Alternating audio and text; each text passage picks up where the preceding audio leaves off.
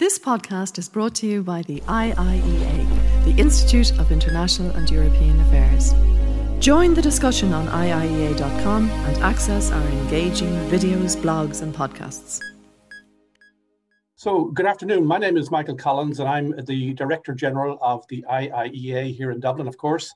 And I'm delighted to welcome so many uh, of you here uh, this afternoon uh, joining us uh, for this webinar as we hear uh, from the Taoiseach on Ireland's ambitions and challenges in a changing world.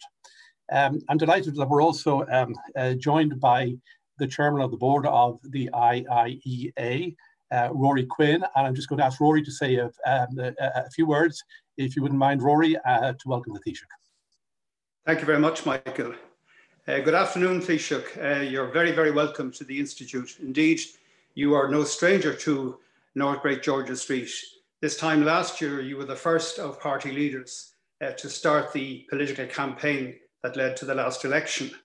Uh, but today is a particular day for us because this is the first time that you have graced our presence as Taoiseach of this country. And we are very proud to have you here and you're most welcome. Thank you very much indeed. Thank you, Rory. Uh, before I hand over to the Taoiseach, just one or two housekeeping points, if I may. Uh, just to say that, um, I'll say again, a, a very warm welcome uh, to everybody. Um, at the end of the Taoiseach's remarks, we'll of course uh, take your questions and please feel free to uh, send your questions in either after the Taoiseach's remarks or um, or, or as he's giving his remarks. Uh, we're happy to take them at any stage. Uh, you should send them in via the Q&A function uh, that I'm sure you're all very familiar with now on your screens. And we'll get to as many of these questions as we can uh, in the time available. The Taoiseach will speak for about uh, 20 minutes or so. Uh, please uh, try and keep your questions brief if you can, uh, and on topic, of course, as well. And as I say, we'll get to as many of them in the time available. And in asking questions, please also, if you wouldn't mind, identifying yourselves and your uh, your affiliation, if any. And just to confirm that this event, uh, both the Taoiseach's remarks and the Q&A are on the record, and please feel free also to connect uh, with the event on Twitter using the handle at IIEA. And just to be aware, this event is also being live streamed. So Taoiseach, again, you're most, most welcome uh, to the IIEA, this time virtually. Uh, and, um, and indeed, it's very, very nice to welcome you back. So the floor is yours. Um, I'm handing over to you now. Uh, First of all, um, I would like to thank you, uh, Rory uh, and Michael and the IEA uh, as a whole for the invitation uh, to make this address uh, and to answer uh, questions afterwards. during my time, indeed, as Rory said, as leader of Fianna Fáil, I have delivered a series of speeches here which have provided our commentary on the many and changing challenges facing our country and Europe as a whole. Last January, in the middle of our election campaign, I used one of these occasions to uh, set out our core beliefs about how Ireland should work with urgency and as a part of a strong international community. This touched on a range of urgent social, economic, uh, political, and environmental issues. A lot has changed since then. The impact of a dramatic global pandemic and recession is beyond anything we talked about then. And in truth, we have some way to go before we know the full extent of its impact. If we look back at the pandemic of just over 100 years ago, it had political and social impacts which recent research shows caused a much longer crisis than we have previously understood. By any measure, these are historic times, and they demand of us all that we step up and accept our part in responding. The need for strong rules based structures to guide how many countries behave is being challenged on many fronts.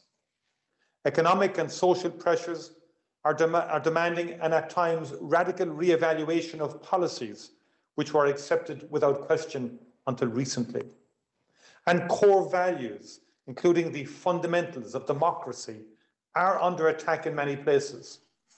In the place of a genuine ideological dispute, we are now confronted with a cynical strategy of division and misinformation. The appalling events of last week in Washington are part of a wider and more complicated series of urgent challenges. So, no matter how you look at it, it is impossible to look at the last few years and miss the fact that this is a historic moment. No short address could possibly address all of the issues involved. But what I would like to do is to give you a sense of how this government intends to act, how we intend to make sure that Ireland is an active, constructive, and effective uh, contributor to international developments. The challenges are profound, but history teaches us that they can be overcome. Central to this must be cooperation by states who share core values and the reinvigoration of strong rules-based organisations. Before I do this, I want to talk about the current state of the pandemic. We are at a moment balanced between deep danger and great hope. Just as they have done in the past for deadly diseases like polio and smallpox, it is through vaccination that we will be able to put this terrible virus behind us. Figures released yesterday show that vaccination here is moving forward at pace and primarily limited by the availability of the vaccine. But our hospitals are experiencing their most terrible week so far of the pandemic. The scale and pace of the increase in cases which we experienced has been well beyond anything predicted. Tough measures limiting public activities must re remain in place for the moment, and everyone will have to limit contacts for some time. These are dark days, or bearna baoil, or gap of danger, but I know that we will get through it, and we will see brighter times. And as I will set out in my remarks today, as we look to the year ahead and beyond, it is my belief that we can recover better and in a more sustainable way. This pandemic has shown in a very sharp way how interlinked our world is. No country can stand aside and ignore the global context for global social and economic inequality, organised misinformation, the erosion of core values, and the existential issue of climate change. We have to do more than recognise these issues. We need to contribute actively to global, international, and regional alliances and initiatives to tackle and to counter them. And that is why Ireland puts such store in our international engagement through the European Union and the United Nations in particular. The fundamentals on which our future peace, prosperity, and planet depend can only be dealt with systematically and collectively by countries working together. There was a time when a statement like this would be seen as banal and taken for granted. But at the core of many of the political and economic crises of this moment has been an effort, has been an effort to strip this cooperation of legal strength and strong values. This government has taken up office with a shared determination that Ireland will not stand on the sidelines with respect to all and an understanding of the limits of what a small state can expect to achieve, Ireland will be an engaged global actor. We will do this as a committed member of the European Union, as an active member of other international bodies, and for the coming term as a member of the United Nations Security Council. And this active and progressive policy is also what drives the approach of my government in terms of the island of Ireland and our relations with our nearest neighbour. The Good Friday Agreement is founded on the conviction that by working together on the basis of shared values and principles, we can transcend divisions and progress, and progress common interests. This is the premise that inspires the work of the Shared Island Unit, which I have established, and I'll return to its work later in my remarks. While the pandemic has limited the amount of bilateral contacts we have had between heads of state and government. Since July, there has been a very active series, series of summits and discussions about core issues facing Europe and the wider world. External relations and global issues are becoming ever more prominent on our agenda. At last month's European Council meeting, we showed a shared commitment to moving forward on a range of issues at the same time. We endorsed a binding European Union target of a net reduction in greenhouse gas emissions by 2030 of, at least 55% compared to 1990 levels, a crucial step towards a climate neutral European Union by 2050. Europe is rightly aiming to be a genuine global leader on climate action. We also address the urgent need to cooperate at home and further afield to tackle terrorism and violent extremism, both online and offline. In what I hope is the start of a new transatlantic dynamic, leaders welcomed the incoming Biden Harris administration and committed us to working closely with them. We will not agree on everything, but no serious progress on global challenges is possible without strong European Union US cooperation. There are too many legitimate national interests within the European Union to have a seamless common foreign policy. But I very much get a sense from colleagues that they understand that, that in this area, we do need to be more active, show more urgency, and renew critical partnerships. The discussions are becoming more open as well as frank, and the spirit has been constructive. We will do everything possible to help this spirit to develop further. Ireland's ambition is for the European Union to become an ever stronger advocate and actor in support of resilient, open, rules based political and economic multilateralism. This is the most effective and indeed the only effective way to advance our interests and defend our values. The coalition government which I lead is unequivocally Euro positive. We want a union which is more effective, more resilient, and more committed than ever to the values upon which it was founded and has grown. Each of our parties comes to the issue of Europe from a different starting point. However, we share a determination that the Union will prosper. We reject the false idea that sovereignty is compromised by respecting common policies and the rule of law within the Union. In fact, it is an essential enabler of sovereignty. It was once said that a small country is one which has to worry about its existence. If looked at that way, membership of the Union has been an unprecedented act of guaranteeing the sovereignty of once vulnerable states. Sean Lemass, my predecessor as Taoiseach and as leader of my party, participated as a young man in the revolution which founded this state. And in his final years, he led us towards Europe in order to protect and expand the sovereignty which that revolution won. One of the striking things about the debate within the United Kingdom about Europe in the decades before the Brexit referendum was the constant repetition of the idea that sovereignty is a zero sum issue. We reject that idea, and just as importantly, we know that you never let up in confronting those who spread it. Anyone who cares to look can see how the European Union enhances opportunities for countries. The single market, shared trading policy, free movement, supports for agriculture, solidarity and cooperation in facing challenges like energy security and climate change, and the countless benefits to our citizens from participation in schemes like Erasmus to no roaming charges within the Union. The picture of what life can be like without those benefits is also beginning to be revealed.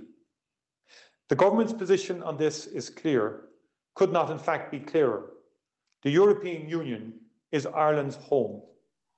And while there are those who would like to undermine the Union, Ireland stands with those who seek to strengthen and reform it. And this is why I strongly supported increasing the fiscal strength of the Union so that it can do more than limit countries, it can directly enable growth. At July's summit, Ireland, as a net contributor, supported strongly a shared European approach to recovery and growth. I argued for an ambitious budget and a new recovery package. I believe in an even more ambitious approach would have been justified.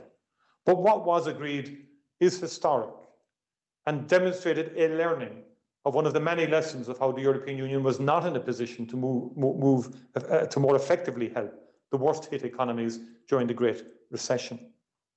Since joining the European Union, Ireland has contributed and benefited greatly in economic, social, and financial terms. Over the next seven years, we will contribute significantly more to the European Union budget than we will receive in direct allocations from the budget. But the economic impact of the European Union must stop being assessed purely on the basis of fiscal transfers. Every single member of the European Union gets more out of it economically than it contributes in direct funding. A huge element of the dynamism and strength of German or French or Dutch or indeed Irish export employment rests on participation in a strong single market and strong trading bloc. Millions of jobs and possibly trillions in taxes for funding social services have been enabled by the European Union. I believe we must start being more assertive in making this frankly unquestionable argument for the economic necessity of Europe for all members. And we must see the benefit to all of cohesion and a recovery shared by all. And I think it's also important to say that we must be more active in making the argument for free and fair trade across, across the globe. Of course, Ireland's focus on global issues will be especially strong now that we've taken our seat on the United Nations Security Council. Ireland has a proud record at the United Nations, both within its framework for advancing important policy initiatives and in our contribution to its vital peacekeeping efforts. We are committed to tackling global and international challenges in an orderly, rules-based manner. Members of the Irish Defence Forces have served under the UN flag with great distinction around the world since we joined in 1955. As I've said before, it is an enormous honour and responsibility for Ireland to serve on the Council for the next two years. In our election campaign, we promised to bring the values of empathy, partnership, and independence to bear in our work. We will undertake that work in a spirit of determination, engagement, and fairness. And we will work with all of our partners, including our partners in the European Union, as we take that work forward. Of course, the European Union, of which we are a part, is now a different place. Our neighbours in the United Kingdom, unfortunately and sadly, have chosen to leave. It was a decision based on a debate which I don't think could be described as having been informed by the reality of what was being proposed. After the past four years, indeed after 40 years of the impact of English Euroscepticism on the operation of the European Union, we need to move on and start again. This is so even for those of us who remain convinced of the error of the decision. When you first approached me to make this address, it was in November, and the immediate context you had in mind was the conclusion of the European Union UK negotiations and what a post Brexit landscape might look like from an Irish perspective. As we know, ultimately an agreement came late in the day on Christmas Eve, with the new trade and cooperation agreement now being provisionally applied. In overall terms, the agreement reached on Christmas Eve together with the withdrawal agreement, including the protocol on Ireland, Northern Ireland, means that Ireland's key objectives in the Brexit process have been achieved. In particular, the agreements reached with the United Kingdom protect key elements of the Good Friday Agreement, including avoiding a hard border on the island, ensuring tariff and quota free trade with the United Kingdom, and protecting Ireland's place in the single market.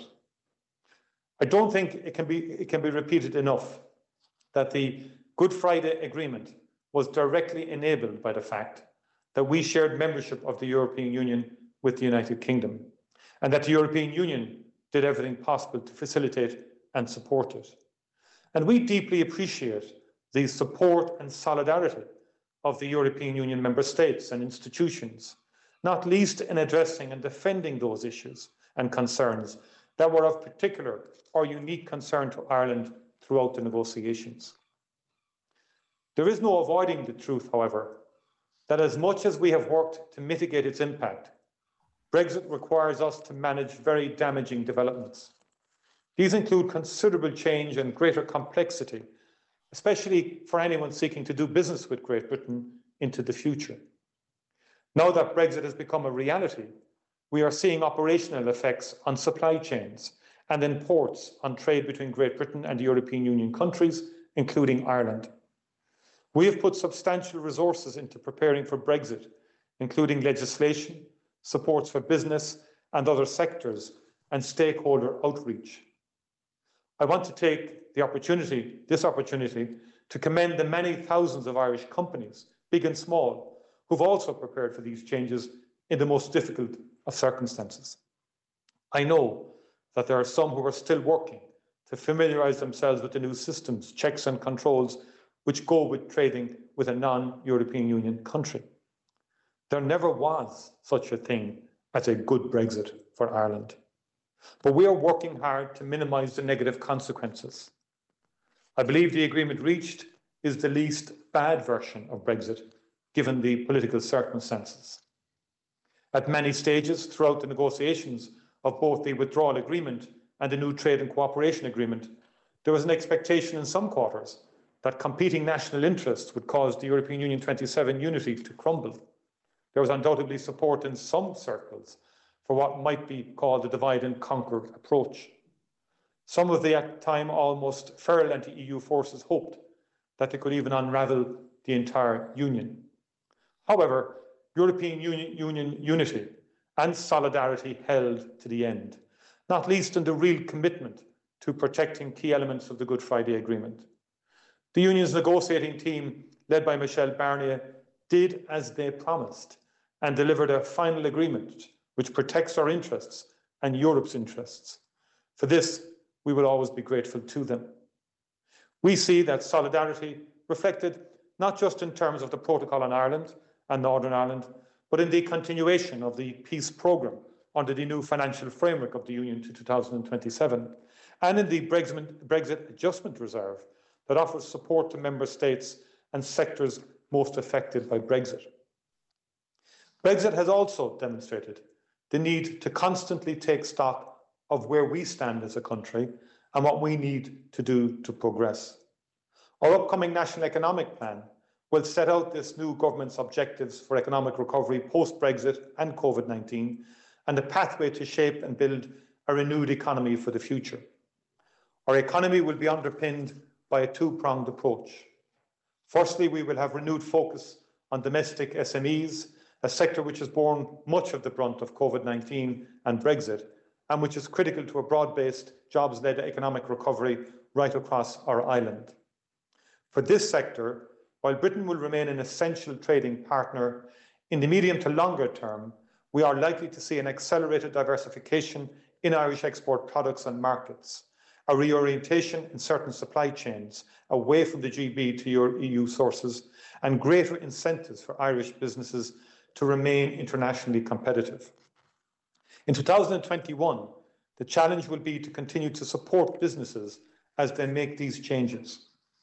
Secondly, we will work hard to maintain our global positioning as a knowledge-based country which is secure, rules-based and connected, with a deep talent pool, taking a lead in digital and climate transformation and part of the seamless trading environment of the European Union's single market. All of this gives enormous strength, potential, resilience and sustainability to all sectors of a diversifying Irish economy, including our deep and broad multinational sector. Looking to this year and beyond, we continue to work to minimise lasting effects of COVID through the provision of labour market supports to those who've lost jobs or the opportunity to work throughout the pandemic. The Irish economy has the capacity to recover relatively quickly from the crisis once the circumstances allow.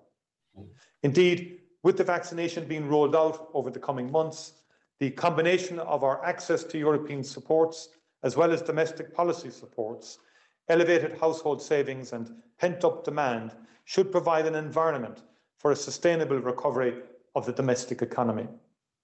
We also have to be a strong voice for a strong and equitable global recovery based on global access to vaccines and to finance and continued support of open and fair trade. I am extremely conscious that we must now write a new chapter in our relationship with the United Kingdom. The United Kingdom will always be a close partner. We must now renew and strengthen a relationship which for nearly half a century involved a shared structure of debates, legislation and so much more. Prime, Prime Minister Johnson and I have discussed this at length, and we are agreed on that important goal. we have committed to putting arrangements in place in 2021 to underpin the next chapter.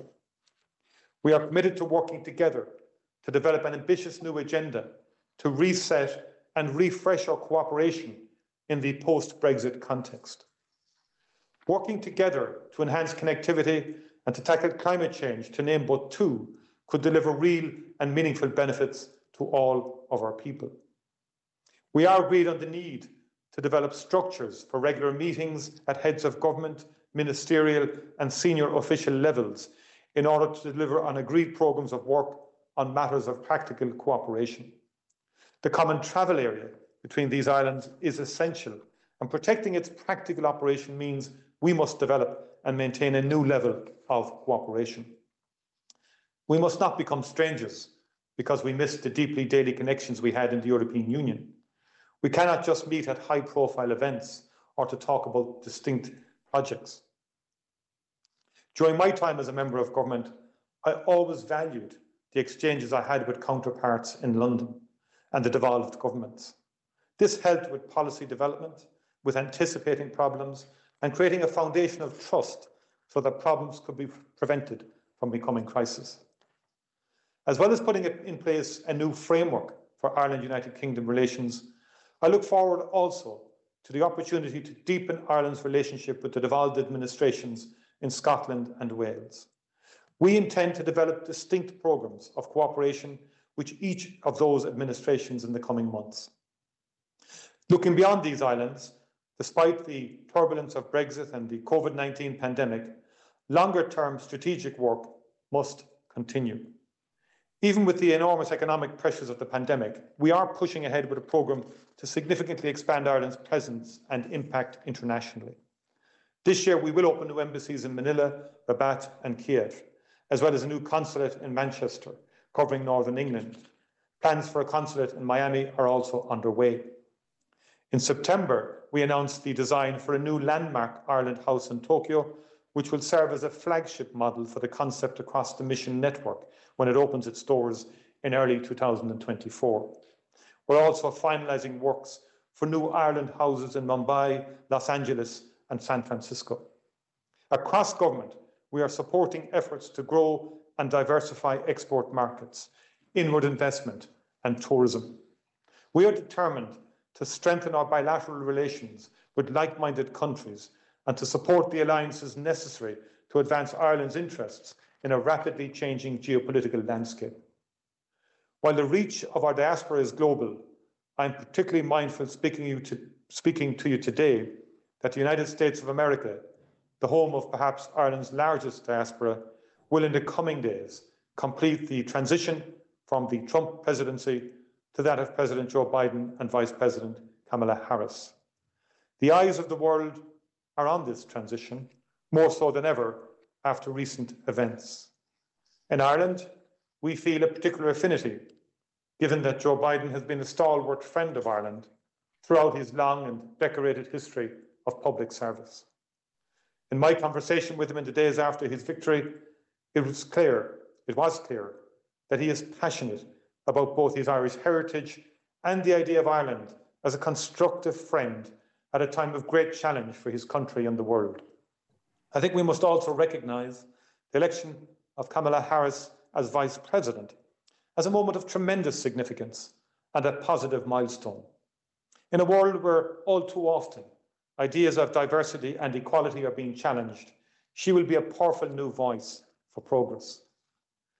In spite of the appalling events of recent days and weeks, I have great confidence in the strength of US democracy and its commitment to democratic norms and the rule of law. The US has so often been a beacon to the world and for the idea that nations must always seek to challenge themselves and address their deepest flaws. It is a testament to the strength and resilience of the US democratic institutions that Congress resumed the process of certifying the presidential election results just hours after the dramatic events at the Capitol. From a bilateral Irish perspective, we look forward to greatly to a Biden presidency. A number of members of the incoming administration are well known to us, and we will be starting from a point of mutual friendship and respect. That is not to say that there will not be complex issues to be dealt with around trade and investment, around climate change and immigration, around peace and security. And that's okay. What is never okay is trying to pretend that complex, complex bilateral and global issues can be solved by unilateral decrees. That is an approach built on sand. All of this brings me back to where all this starts at home, on this island. Because, of course, how we make our way in the world starts with how we shape our lived experience on this island, our shared island. The government's Shared Island Initiative is about harnessing the potential of the Good Friday Agreement to build a better future for everyone on the island, north and south. The goal which underpins and inspired the Good Friday Agreement is reconciliation. This is, unfortunately, has not always been evident in the years since the agreement was ratified by the votes of all parts of our island. And like the European Union, the goal of reconciliation is achieved through the Good Friday Agreement by working in a sincere, ambitious, and effective partnership across borders to deliver meaningful improvements in people's lives and address common challenges together. The initiative puts a renewed focus on doing just that so that as the agreement commits us, we strive in every practical way towards reconciliation. The genius of the agreement is that it enables normal politics, but creates extra shared space for old divisions to be overcome. Each of us retains the right to seek different outcomes to the governance of the country. However, we also carry the duty to address other entrenched problems. In Budget 2021, we announced the Shared Island Fund. The fund, to which half a billion will be allocated, speaks to the scale of our ambition and of our readiness to pursue significant collaborative north-south investments that will benefit people across the island. We are working now with the Northern Ireland Executive and through the North-South Ministerial Council to drive the delivery of infrastructure projects that we have already agreed. For instance, in December, from the Shared Island Fund, the government approved 6 million in funding to launch the delivery of phase two of the Ulster Canal. And we're working to progress joint investment with the executive in the A5 road transport corridor and the Narrow water Bridge project. It's a powerful statement of what we can achieve. That once that where once our relations were defined by disputes, we are quite literally sitting down and discussing building bridges between us. We also want to progress a new generation of North-South investments, working with the executive and with the British government. For example, we are actively looking at an all-island research programme to bring together the capacities and expertise of universities and industry, north and south.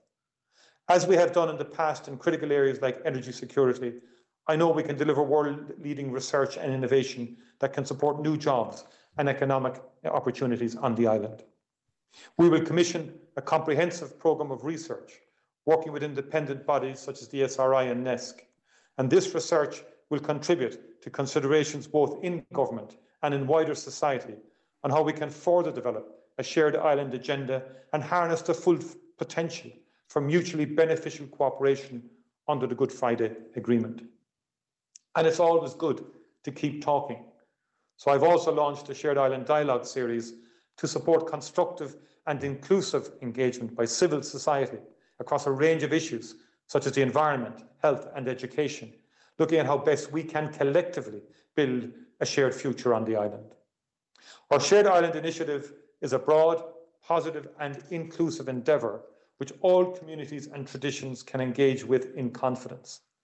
It is how we will take the next necessary essential steps on the journey to full reconciliation. The immediate work of limiting the damage of the pandemic dominates our work at the moment, as it does the work of all governments in Europe at the moment. However, this new government is also moving forward with an ambitious new agenda for relations on this island with our neighbour, with our fellow member states of the European Union, and with the wider world. We understand the breadth and depth of the, of the unique challenges of the moment.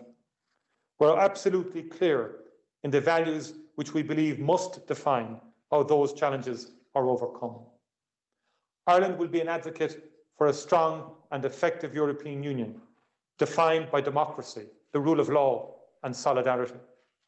We will actively engage bilaterally and through international organisations to support open and fair trade, combat disinformation, protect democracies, and promote understanding. Whether, we're, whether we are acting globally or locally, challenges are best faced in solidarity together, and solutions are best found through partnership with pragmatism and with principles. Thank you very much indeed. Thank you uh, indeed, Taoiseach. Um, appreciate those that, that very um, extensive um, range of issues that you've addressed in the course of your speech, and they will provide indeed a very uh, solid and timely context uh, for our work uh, in the IEA throughout the course of this year and indeed um, uh, into the future. We're going to take a few questions now, Taoiseach, uh, in the time available to us. Um, and I'd like to start with, with John McGrane. I, I know you've, you've, you've addressed John McGrane from the, um, the, the, the, British Irish Chamber of Commerce.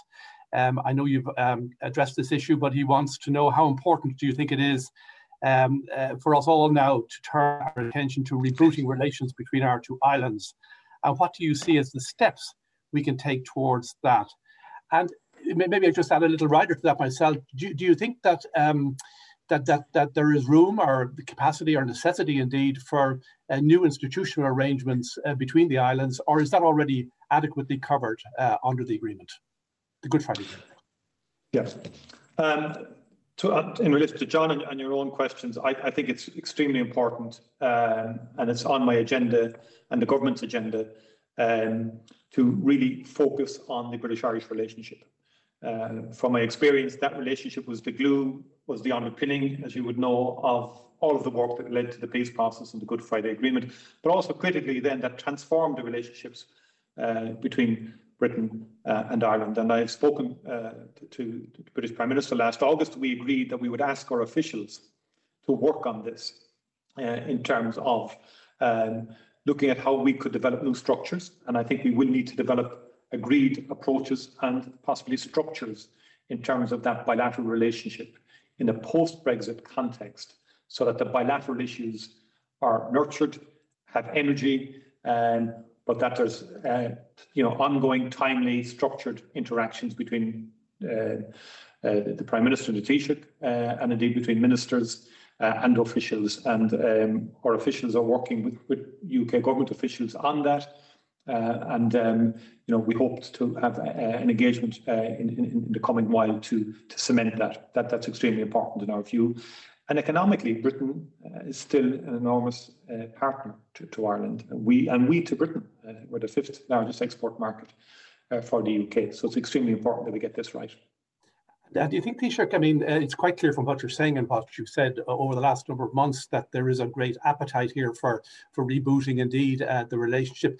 Do you feel that that is reciprocated on the other side and there's an equal sense of, of determination and urgency um, uh, within the British government, uh, led by the Prime Minister, of course, to, to, to meet us on this in this challenge? Yes, I do. I do get that sense. Um, obviously, as I said earlier, governments are very much focused on the COVID emergency right now. Uh, but even prior to the agreement, you know, uh, the Prime Minister and I were in contact about this and the need really to, to push forward in terms of um, rebooting, resetting the Irish-UK relationship. And what was interesting, I think, in the finalisation of the discussions around the protocol, for example, you know, relations between both sets of officials was very strong uh, and was constructive. Um, and um, so the relations are warm. Um, and obviously there will be challenges. Uh, so I think there is a good foundation there uh, to reset the relationship now in a post-Brexit context.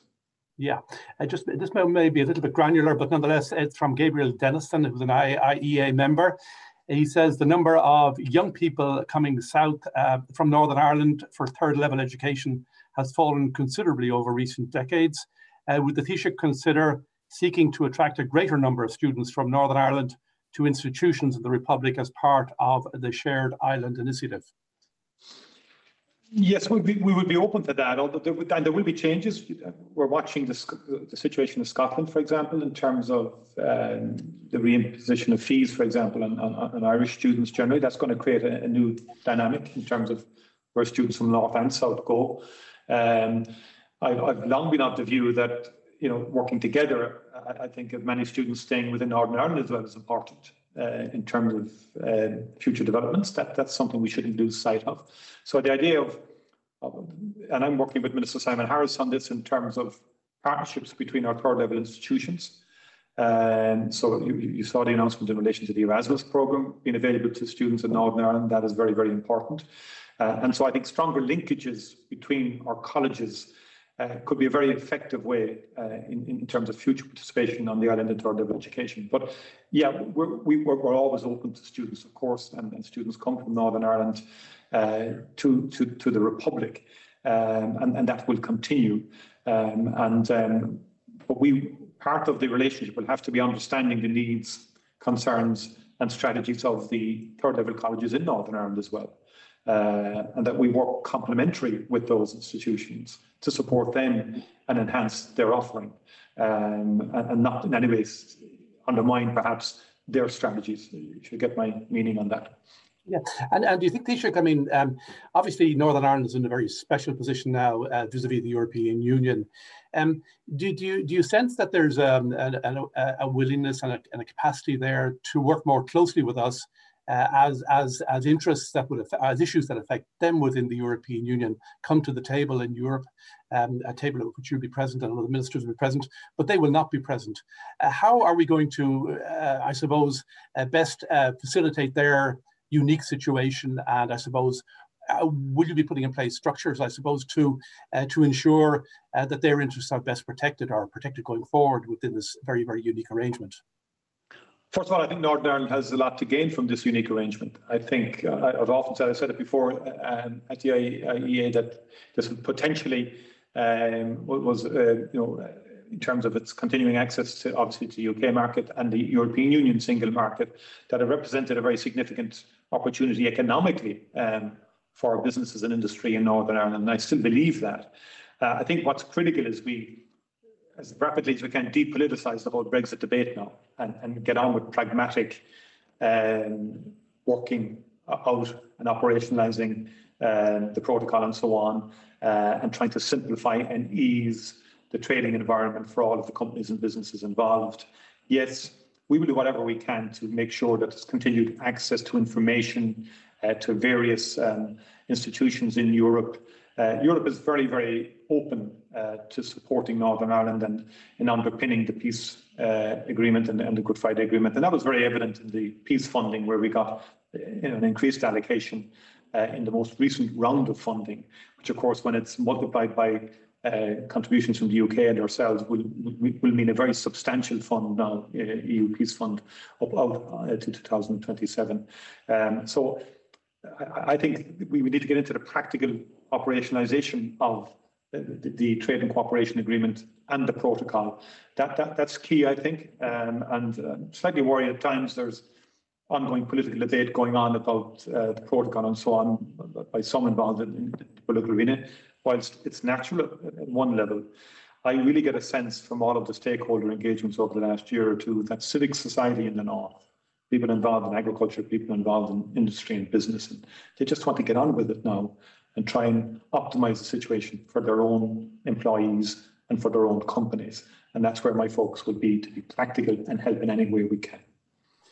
Um, question here from Peter McLoone. Uh, it was an IEA board member. He says, Taoiseach, are you confident that relations between the US and Europe and uh, globally under the Biden administration will improve? And in what areas should we look for real signs of improvement uh, in the coming months? That's from Peter McLoone.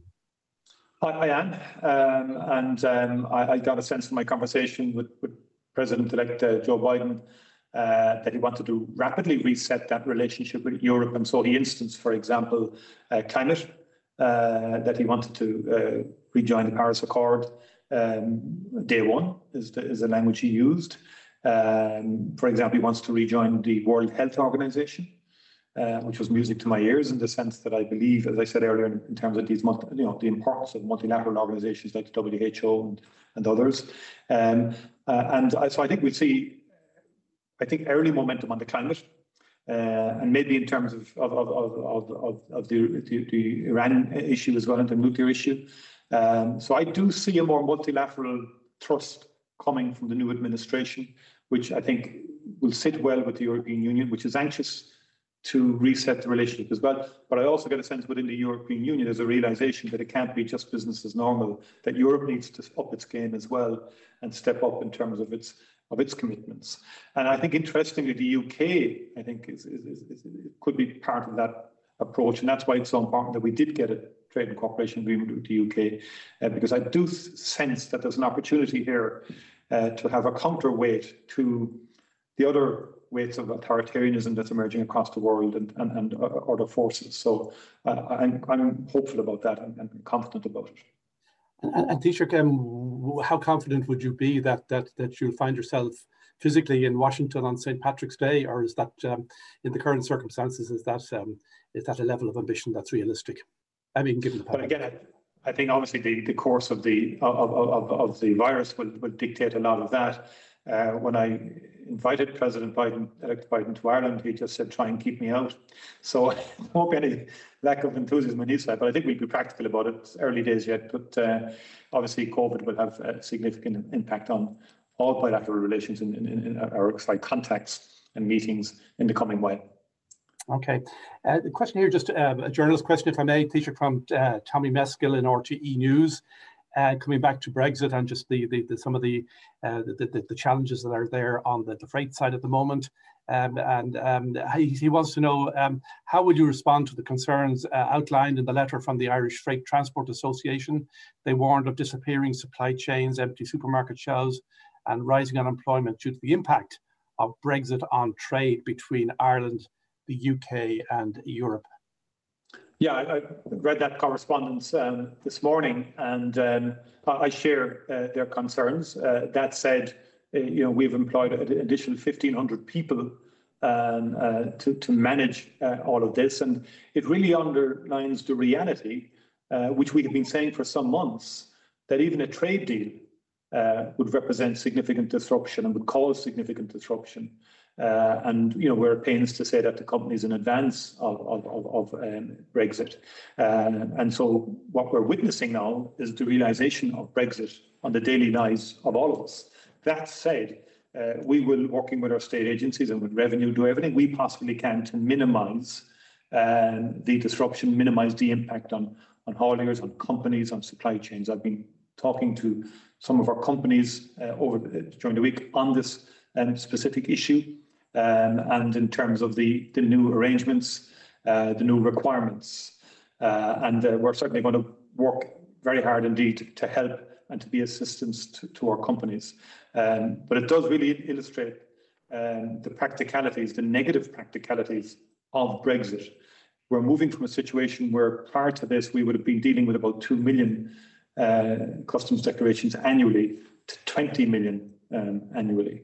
Uh, and so does, and I would accept that there's been a lot of learning here for many, many companies and for many uh, uh, stakeholders in this, in this process.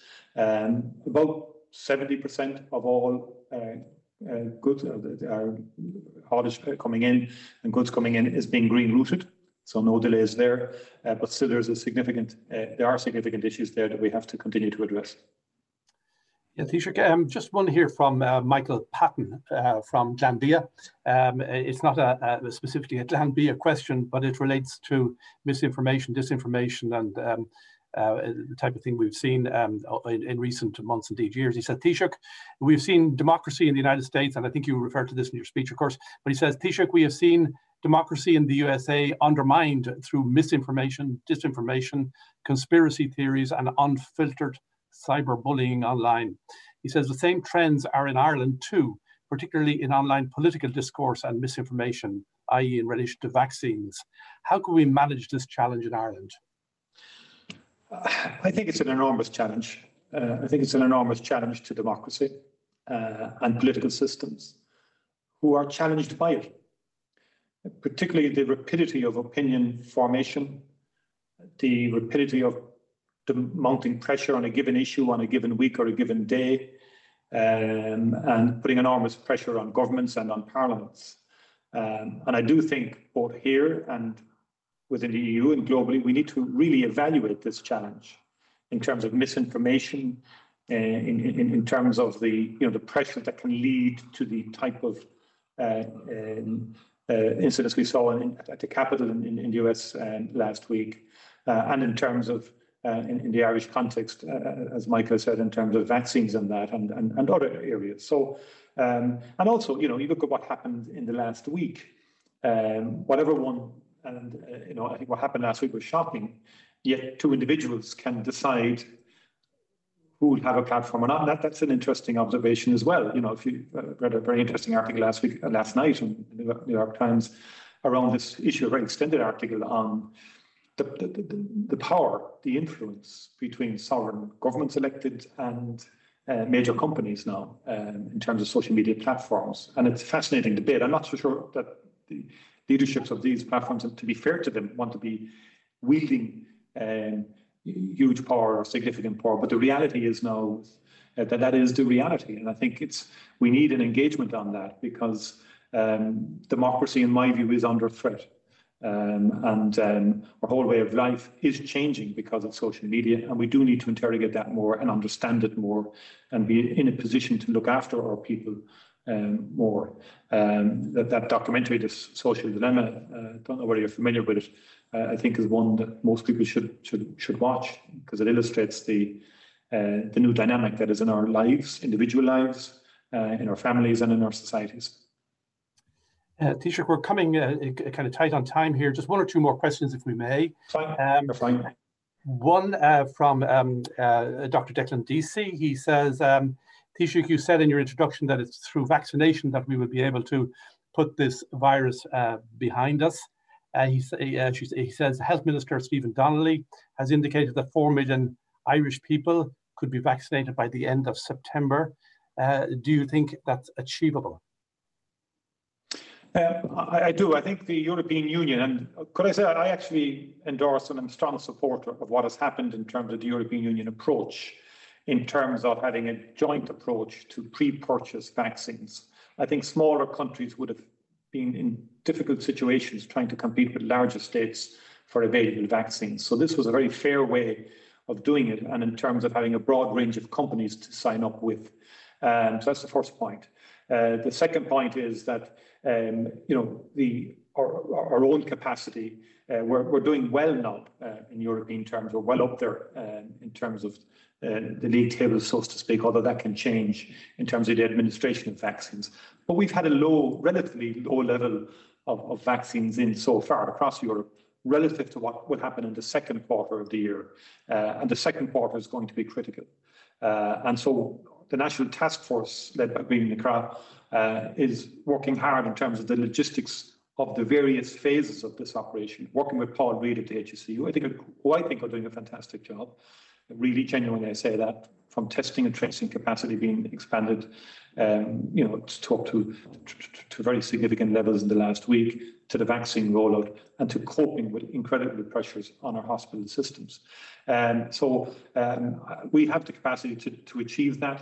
Uh, and I, I'm looking to midsummer for significant numbers of our people having been vaccinated. The AstraZeneca vaccine is the next crucial one. Um, and we're awaiting authorization towards the end of this month on that. Uh, and that in itself would be a significant game changer in terms of ramping up uh, the vaccination uh, of our people. Mm. I'm just, uh, we're coming as uh, towards uh, the end here, maybe just one or two questions um, additionally, if we may. Um, just in Europe, um, I mean, obviously we're going to see big changes in Germany this year uh, Angela Merkel's 16 year uh, term as Chancellor will be coming to an end um, in September after the election, uh, the German election, that is. Uh, obviously, a party leadership change in Germany this uh, weekend uh, to, be, to be announced. Um, how um, confident or how concerned would you be about the capacity of European leadership post Merkel?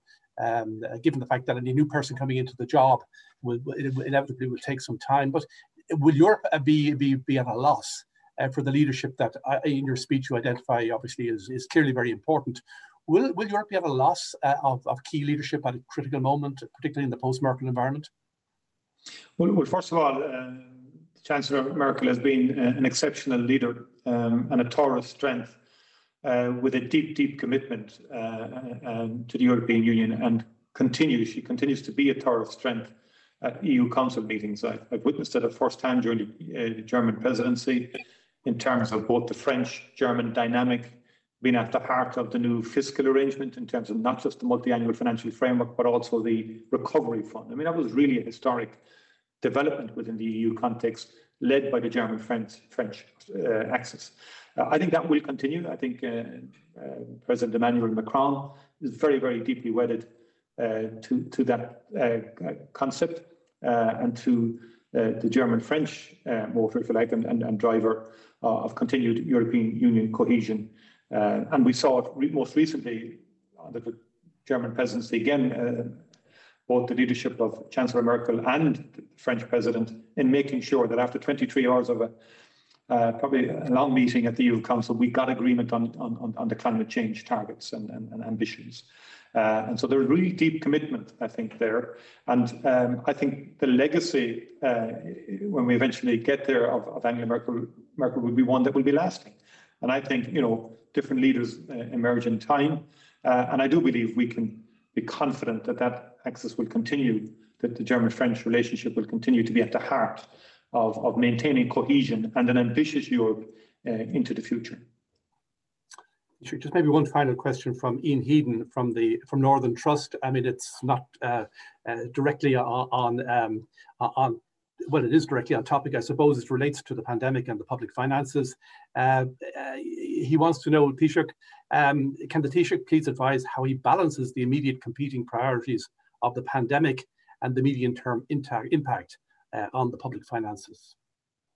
Yeah, with, with considerable difficulty, uh, and that's something we've been endeavouring to do all year. That said, you know, we we uh, we are in a position uh, to borrow the, the necessary funding to underpin the levels of support that we're giving to industry and business, and indeed income supports to people throughout the pandemic. And in the budget that we um, passed uh, last year, we put in substantial contingency funding to deal um, with the pandemic itself. Uh, and so, notwithstanding this third wave, which is at levels that uh, we didn't predict, uh, we do have sufficient funding put aside um, to, to, to, help businesses get through this particular phase. Uh, what would worry us, of course, is that certain businesses and certain sectors could be scarred for a longer term as a result of this. So we are worried about that, and we're keeping a very close eye on certain sectors because we do realise post-COVID that we will have to intervene to really support certain sectors to come back, uh, particularly on the domestic side. And the National Economic Recovery Plan will be very much focused on that. Uh, the Brexit Adjustment Reserve Fund is, is, a substantial help in terms of the Brexit issues, but we've already allocated significant monies now uh, in terms of post-COVID recovery um, as well. Uh, and um, so, so we're, we're, we're, conscious of this. We think we, you know, we're very clear in 2021 we have the resources to deal with this, uh, and we will deal with it. Um, uh, and um, I think the, as I said, the vaccination program offers the balancing dimension now that we didn't have last year uh, essentially that one can see light at the end of this tunnel. Sure. We're going to draw um, the event uh, to a close if we may. Um, I just want to thank you uh, for sharing your time with us so generously indeed um, and covering such a vast terrain um, of, of, of, of, issues um, in your remarks and indeed in the Q&A as well. Um, I wanted to thank everybody for all the questions and beg their forgiveness for not getting to each and every one of them. I think we, we covered a range and, um, and, and, and obviously a lot of issues were covered in your speech itself. Um, you have an incredibly challenging agenda uh, to manage over the coming months, uh, which will set a course uh, for Ireland in so many vital areas. So we want to wish you the very best. We at the IDA will continue to uh, to explore these matters, to, um, uh, to, to, to, to generate ideas, and to bring forward the debate in whatever way we can. And in that context, next week, indeed, we have uh, Nathalie Loiseau, uh, the French MEP, on Monday. We have uh, an event with the IDA on Tuesday dealing with foreign direct investment um, and, and, and, and, and, and all of that, that, that, that, and the importance of all of that. And then, of course, we have uh, Simon Coveney, Minister Simon Coveney, will be with us on Friday to look in more depth, perhaps, uh, at some of the issues that Ireland will be addressing within uh, our membership of the Security Council of the United Nations. So, Taoiseach, want to say a very, very warm thank you uh, on a personal note, as well as on behalf of everybody in the Institute. We really do look forward to getting you back or having you back in person in North Great George's Street, uh, just as circumstances um, permit, which yes. we hope will be reasonably soon. So thank you very much indeed.